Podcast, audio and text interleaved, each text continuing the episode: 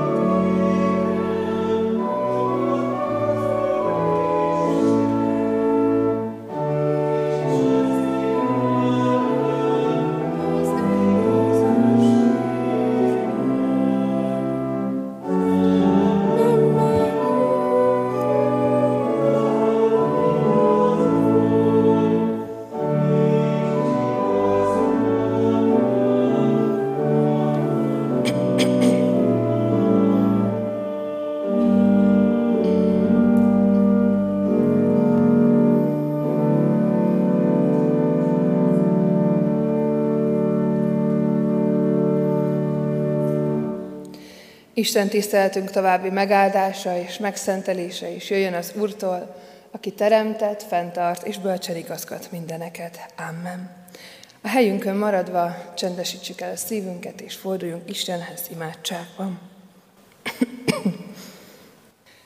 Drága mennyei atyánk, megállunk előtted ezen a nyári napon, és hálával jövünk eléd, dicsőítünk és magasztalunk téged, mindazért a sok-sok lehetőségért, amit a mai napban is kaptunk, mindazokért a pillanatokért, amiben megismerhettük, megláthattuk a Te kegyelmedet, a Te szereteted és igazságod munkáját.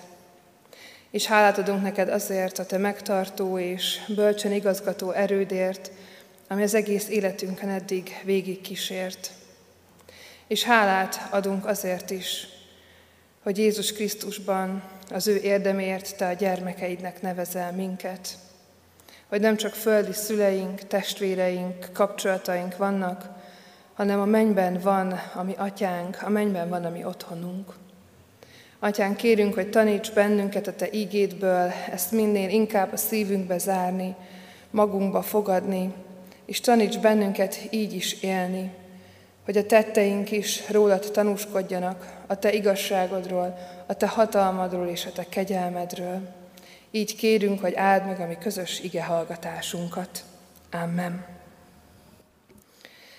Kedves testvérek, Isten igéjét János első leveléből olvasom a harmadik fejezetből, az első tizenkét verset.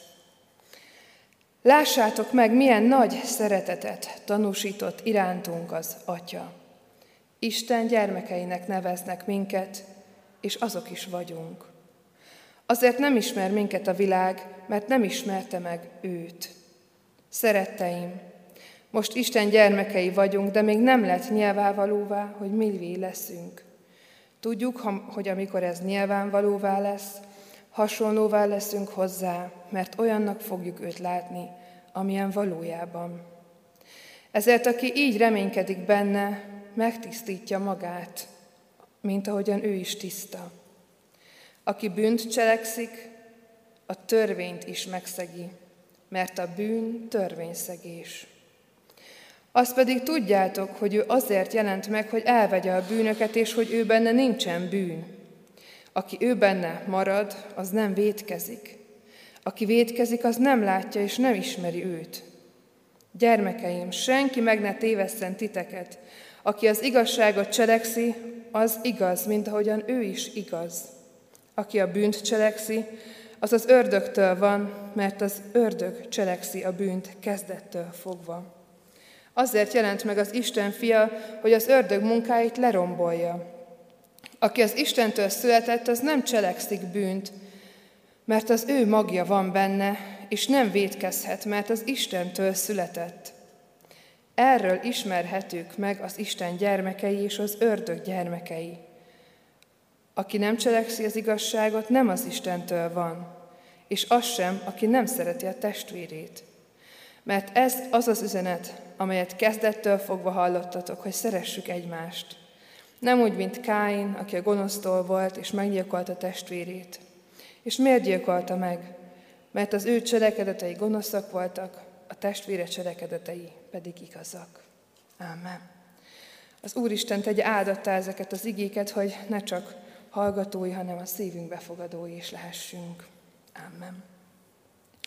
Egy verset szeretnék kiemelni a felolvasott ige szakaszból, az első verset, amely így szól.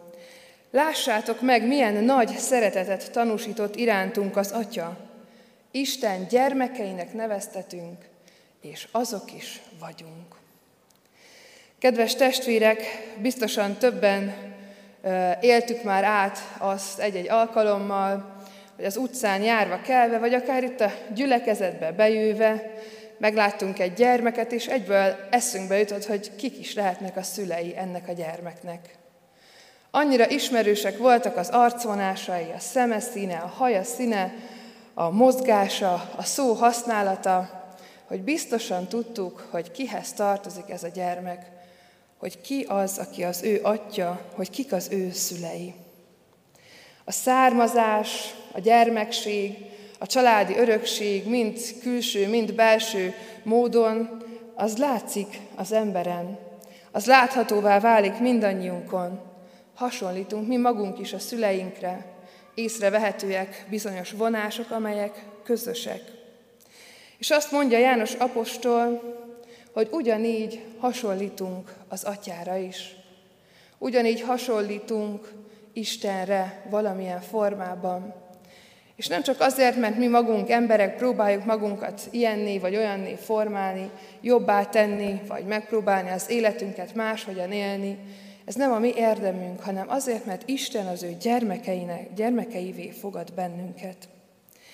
És az első és talán legfontosabb üzenet ennek a mai ige szakasznak az az, hogy Isten ebbe a kapcsolatba hív bennünket. Hogy Isten egy olyan kapcsolatra hív, amelyre teremtette is az embert. És ez a kapcsolat nem egy emberi kapcsolat, nem egy szülő-gyermek kapcsolat úgy, ahogyan mi azt megéltük a mindennapjainkban. Nem egy baráti kapcsolat, hanem valami ennél sokkal többre hív. Azt írja az ige szakasz, hogy azokban az emberekben, akik az Isten gyermekei, azokban ott van egy mag, ami az Istentől származik. És Kálvin János az institúcióban is nagyon sok fejezeten, oldalon keresztül tárgyalja azt, hogy ez az emberben elrejtett mag, ez hogyan reagál a világban arra, hogy az Isten jelen van, és hogyan keresi az Úristent ez a mi bensünkben elrejtett űr, ez a mag. És fogalmazza is valaki ezt úgy, hogy az embernek a belsejében van egy Isten alakú űr, amit semmi más és senki más nem tud betölteni valójában. Csak az Úristennel való kapcsolat. Azt mondja ez az ige, hogy te egy szeretett gyermek vagy. Hogy akárhány éves vagy, akármit is tettél, akárhány gyermeked, unokád, dédunokád van, akkor is gyermek vagy, és ebben a gyermekségedben élheted az életedet. És ennek vannak előnyei, vannak következményei, és vannak bizonyos feltételei is. Azt írja ez az ige szakasz, hogy akik az Isten gyermekei, azokat a világ nem ismeri. Azért nem ismeri őket, mert ez a világ az Isten sem ismerte, nem ismerte fel, nem ismerte el annak, aki ő. És ez egy idegenséget hoz az életünkben. Nem tudom, hogy érezte már valaki azt, hogy nincs otthon a világban, bárhová megy is.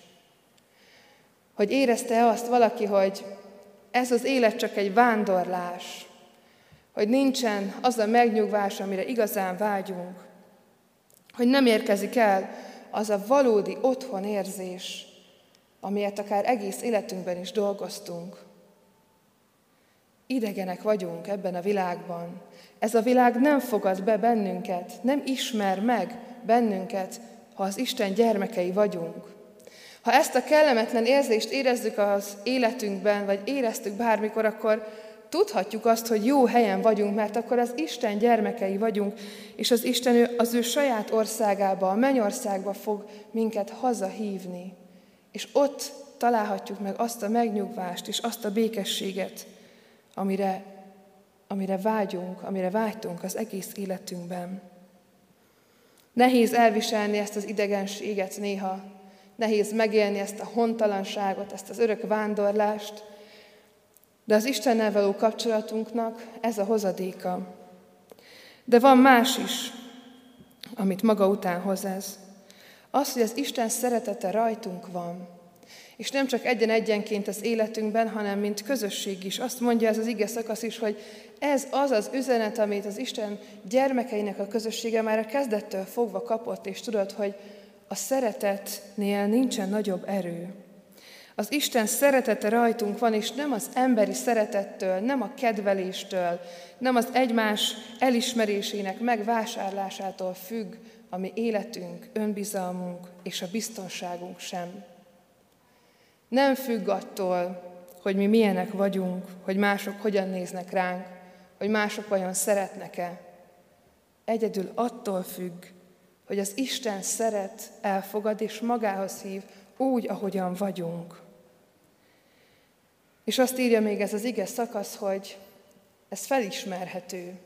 Ugyanúgy, ahogyan a fizikai ellenvonásaink, vagy fizikai vonásaink felismerhetőek és észreveszik a szüleinkkel vagy a testvéreinkkel való hasonlóságot, úgy ennek a szeretetnek a vonását, ennek a valahova tartozásnak és ennek a földi idegenségnek a vonásait mások észreveszik rajtunk. Észreveszik, hogy valami más, hogy valahogyan máshogyan működünk, máshogy tekintünk a világra és egymásra. És ez is az Isten gyermekségnek az egyik következménye.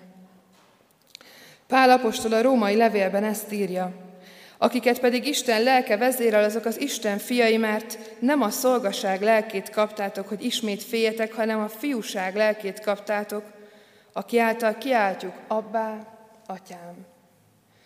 Ezt egyedül az Isten lelke tudja elvégezni mindannyiunkban, hogy ebben a kapcsolatban megérkezzünk, hogy ebben a kapcsolatban megtaláljuk a gyermekségünket, hogy ne felnőttek, hogy ne, ne felnőttek akarjunk lenni, hogy ne önmagunkat akarjuk megvalósítani, hanem azt a gyermeki énünket, amilyennek Isten akar bennünket látni. Ezt az Isten lelke végzi el, mert azt mondja Pálapostól, hogy azok az Isten fiai, akiket az Isten lelke vezérel. Lelki gyermekek vagyunk. Olyan gyermekek, akiknek vannak fizikai szüleik, vannak családjaik, és hozzájuk is tartoznak. De van egy másik családunk, ami túlmutat ezen a földi életen. És itt nagyobb erők mozognak, mint a fizika vagy a biológia erejei. És ez a második fontos üzenet, amit ez az ige szakasz elénk tár. A belső erők, a földinél hatalmasabb erőknek a mozgása. Mert hogy küzdelem ez a keresztény élet. Küzdelem minden nap, minden nehéz helyzetében, amikor döntéseket kell hoznunk. Amikor a mérleg egyik oldalán ott van az Isten igéje, az Isten parancsolata, az, amit ő kér tőlünk, hogy hogyan éljünk, hogy hogyan szeressünk, hogy hogyan fogadjuk el a másikat, hogy hogyan ne ítélkezzünk, hogy hogyan legyünk befogadóak. És a mérleg másik oldalán pedig ott van az önzésünk, a bántásunk, a szeretetlenségünk, a sebeink, amikből táplálkozva nem hajlik el a mérleg az Isten igazsága irányába. És folyamatosan küzdünk, mert szeretnénk az Istennek megfelelni. Szeretnénk úgy élni az életünket, hogy tetszen az Istennek, hogy előtte megállva azt mondhatjuk, hogy tiszták vagyunk. De a bűn ereje az jelen van ebben a világban. És azt mondja ez az ige szakasz, hogy akiben megvan ez a reménység, az megtisztítja önmagát. Úgy, ahogyan az Isten is tiszta. Érdekes gondolat, hogy az ember képes valamit tenni a saját tisztaságáért.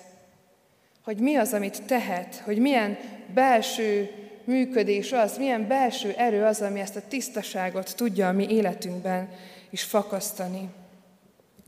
Mert hogy a bűn ereje itt van a világban, és nem kívül van. A bűn ereje nem a fákban van, nem a levelekben, nem az épületekben, sőt, még csak nem is a másik emberben. Az a bűn, amit az egyén elkövet, annak az ereje bennünk van. A bűn ereje belülről fakad, és ezért kell belülről a reménységgel megtisztítani magunkat. Sokszor próbáljuk meg a bűnnek a hatalmát külső tényezőkre áthárítani, kicsit mossuk a kezeinket, hogy de olyanok voltak a körülmények, hogy nem tudtunk máshogy tenni, hogy ez a mérleg elbillent a rossz irányba. De a valóság az, hogy minden rossz belülünk fakad. És ez a valóság nagyon nehéz, és nehéz szembenézni ezzel, és elfogadni a saját bensőnk romlottságát. De Isten azt mondja, és ez az ige szakasz is, hogy ő benne, Istenben ott van az a reménység, amivel meg tudjuk tisztítani magunkat. Isten nem azt mondja, hogy ha megtisztítottuk magunkat, akkor majd mehetünk hozzá, hogy akkor majd lehetünk a gyermekei. Isten nem azt mondja, hogy ha majd mind a tíz parancsolatot egytől egyig, vagy mind a 316-ot, ami az Ószövetségben van, egytől egyig megtartod, akkor majd jöhetsz az Úristenhez, és akkor lehet az Istennek a gyermeke. Nem ezt mondja, hanem azt mondja, ahogyan Pálapostól mondja az aténi beszédében, hogy ő benne élünk, mozgunk és vagyunk. Hogy Isten mindenhol jelen van. Ott van, ami bűnös szívünkben is, és ott van akkor is, amikor a bűnt elkövetjük. Ő nem úgy választja el magát a bűntől, hogy nincsen ott, hogy elfordul akkor, amikor mi a bűnt elkövetjük, hanem úgy választja el magát és bennünket is a bűntől, hogy lehetőséget ad arra, hogy a reménységet tegyük a mi életünk fájdalmainak és töréseinek a helyére.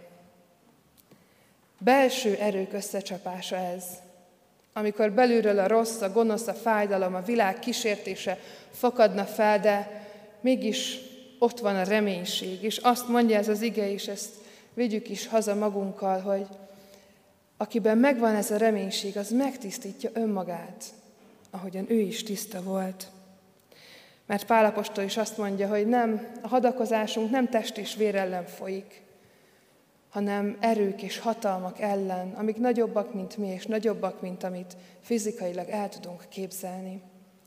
Mert Jézus Krisztus meghalt, és ez a reménység, hogy nem csak meghalt, ami minden bűnünkért, hanem fel is támadt harmadnapon, és ezzel megszerezte számunkra az örök életnek, az otthonnak, a biztonságnak és a békességnek a lehetőségét. És amikor ezek a belső erők működnek bennünk, akkor annak van következménye, az láthatóvá válik. És ez a harmadik fontos üzenet, vagy talán kérdés, amit ma idehoznék elénk. Hogy hogyan is állunk a tetteinkkel. Mert hogy ez az ige szakasz hosszan a tettekről beszél. Az Isten gyermekeinek a tetteiről, és az ördög gyermekeinek a tetteiről. Arról beszél, hogy a bűnt lehet cselekedni, és lehet nem cselekedni. Arról beszél, hogy az igazságot lehet cselekedni, és lehet nem tenni az igazságot is. És hogy ez a mi döntésünk, és napról napra meg kell, hogy küzdjük azt a belső harcot és a külső harcot is, hogy mi az, amit végül elvégzünk. Hogy mi az, amit végül a kezünk megtesz. Hogy mi az, ami végül a szánkon kijön. Hogy mindez az Isten igazságát szólja, vagy csak a saját fájdalmainkból, sértettségeinkből, vagy önzőségünkből beszélünk. A tettekből lemérhetjük azt, hogy Isten gyermekei vagyunk-e, hogy a mi szívünkben mennyire mélyen van elrejtve az a reménység, ami meg tud tisztítani bennünket. És odaállhatunk Isten elé, és kérhetjük napról napra, leborulhatunk, megbánhatjuk mindazt, amit ellene és társaink ellen vétettünk. Mert Isten hívása ott van. Ő az ő gyermekének hív minket. Ő az a gyermekének vár bennünket. És arra hív, hogy így az ő igazságában és az ő reménységében éljünk. Amen. Drága mennyei atyánk, úgy állunk meg előtted, mint akik gyarlók, bűnösök, és akik olyan sokszor vétünk a te hatalmas szereteted, türelmed és odafordulásod ellen. Úgy állunk meg előtted, mint akik nem méltók arra, hogy a te gyermekeidnek neveztessünk. És te mégis így szólítasz bennünket. Mi is a szeretett fiaid vagyunk, akiben te gyönyörködsz. Mi is a szeretett gyermekeid vagyunk, akiket magadhoz ölelsz, bármilyen koszosak, mocskosak és bűnösök is vagyunk. Te a szereteteddel fordulsz felénk minden szeretetlenségünkben. Atyánk, hálát adunk neked mindezért, a reménységért, ezért az odafordulásért, ezért az otthonért, ezért a békességért. És könyörgünk, hogy taníts minket napról napra elmélyülni ebben a szeretetben, a gyermekségben, a gyermeki létünkben, hogy mit is jelent az, hogy mi a te gyermekeid vagyunk, hogy a te vonásaidat hordozzuk, hogy a te szeretetedből táplálkozunk, és hogy ezt adhatjuk tovább, és ez az, ami látszódhat rajtunk, ez az, amiről felismerhetnek bennünket. Könyörgünk, Atyánk, hogy taníts bennünket egymás iránt is úgy fordulni, hogy, hogy mindez ne csak itt belül maradjon meg ebben a közösségben, ne csak itt látszódhasson, hanem hadd lehessünk fákjává, lángá, irányjelzővé az egész városunkban, az egész környezetünkben, a családunkban, és mindenhol, ahol olyan emberek vesznek körül, akik még nem ismerik a Te hatalmadat. Kérünk, Atyánk, hogy áldj meg bennünket, bárhova is megyünk, csak a Te igazságodat tudjuk hirdetni. És eléd hozzuk, eléd hozzuk most azokat, akik a gyász fájdalmát hordozzák.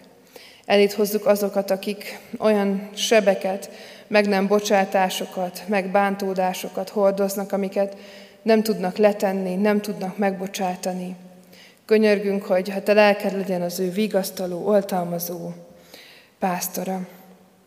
Így kérünk, hogy Jézus Krisztusért hallgass meg a mi imádságunkat. Amen. Most fennállva mondjuk el közösen az Úr Jézustól tanult imádságot. Mi, atyánk, aki a mennyekben vagy, szenteltessék meg a te neved, jöjjön el a te országod, legyen meg a te akaratod, amint a mennyben, úgy a földön is. A mindennapi kenyerünket add meg nékünk ma, és bocsáss meg védkeinket, miképpen mi is megbocsátunk az ellenünk védkezőknek. És ne vigy minket kísértésbe, de szabadíts meg a gonosztól, mert Téd az ország, a hatalom és a dicsőség mindörökké. Amen. Most pedig fogadjuk Isten áldását. Akiket az Isten lelke vezérel, azok az Isten fiai. A kegyelem legyen mindazokkal, akik el nem múló szeretettel szeretik a mi Urunkat, az Úr Jézus Krisztust. Amen. Foglaljunk helyet. Hirdetéseket a kiáratoknál a hirdetőlapon mindenki megtalálhatja, úgyhogy záró énekként a 462-es dicséretünkből énekeljünk. 462-es dicséret az új énekes könyvben. Az első, második és hatodik, hetedik verszakát énekeljük, így kezdődik a dicséretünk, bocsáss meg Úristen ifjúságomnak vétkét.